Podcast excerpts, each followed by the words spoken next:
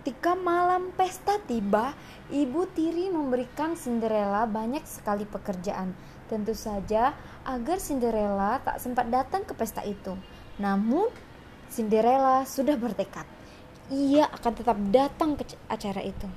Semua pekerjaannya pun selesaikan dengan cepat. Ini adalah cara kerjaannya. Apakah aku akan pergi menggunakan baju usangmu? Ejek Ibu Tiri.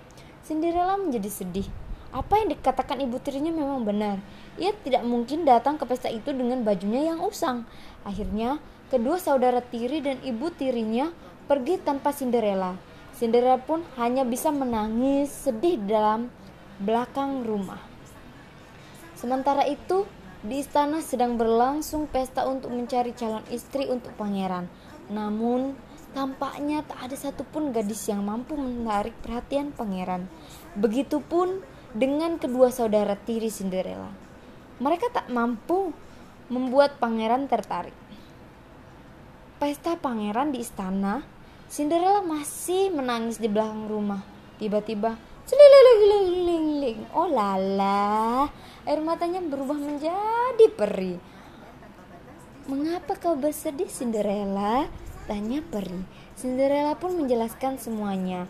Mendengarkan penjelasan Cinderella, Peri menjadi kasihan. Ia pun berniat membantu Cinderella.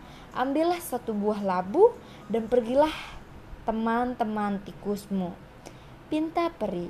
Tanpa membuang waktu, Cinderella menuruti perintah Peri. Dengan tongkat ajaibnya, Peri mengubah labu menjadi kereta kuda yang sangat indah. Sedangkan para tikus diubah menjadi pengawal. Cinderella sendiri diubah menjadi seorang putri. Sungguh, Cinderella terlihat sangat cantik.